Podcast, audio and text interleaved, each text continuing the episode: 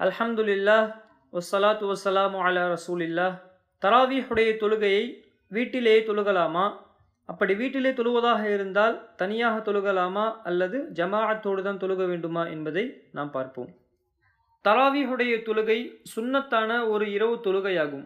நபிசல்லாஹு அலஹி வசல்லம் அவர்களும் இந்த தொழுகையை தொழுதிருக்கிறார்கள். சஹாபாக்களும் இந்த தொழுகையை தொழுதிருக்கிறார்கள். நபிசல்லாஹு அலஹி வசல்லம் அவர்கள் வீட்டிலேயும் இந்த தொழுகையை தொழுதிருக்கிறார்கள். பள்ளிவாசலிலும் இந்த தொழுகையை தொழுதிருக்கிறார்கள்.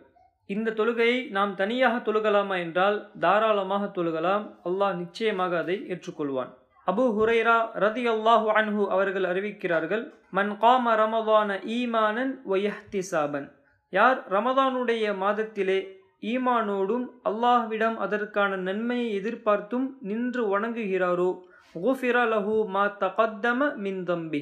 அவர் இதுவரை செய்த அனைத்து பாவத்தையும் அல்லாஹ் மன்னித்து விடுகின்றான் என்று நபி சொல்லாஹு அலஹி வசல்லம் அவர்கள் கூறியிருக்கிறார்கள். இந்த ஹதீஸ் புகாரி என்கிற நபிமொழி தொகுப்பில் முப்பத்தி ஏழாவது ஹதீஸாக இடம்பெற்றுள்ளது. ஆனால் தனியாக தொழுவதை விட ஜமாஅத்தோடு தொழுவதுதான் சிறந்ததாகும்.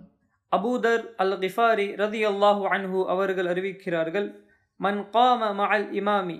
யார் இரவு தொழுகையை இமாமோடு நின்று தொழுகிறாரோ ஹத்த என் சரிஃப இமாம் அந்த தொழுகையை முடிக்கும் வரை அந்த தொழுகையில் அவர் நிலைத்திருந்தால் குத்திபலஹு கியா முலைல அந்த இரவு முழுக்க நின்று வணங்கிய கூலியை அல்லாஹ் அந்த நபருக்கு கொடுக்கின்றான் என்று நபிசல்லாஹு அலஹி வசல்லம் அவர்கள் கூறியிருக்கிறார்கள்.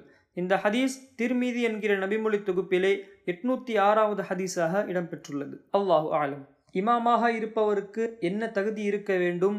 பெண்கள் இமாமத் செய்யலாமா? சிறுவர்கள் இமாமத் செய்யலாமா? என்ற விவரத்தை இன்ஷா அல்லாஹ் இனி வரக்கூடிய வீடியோக்களில் பார்க்கலாம்.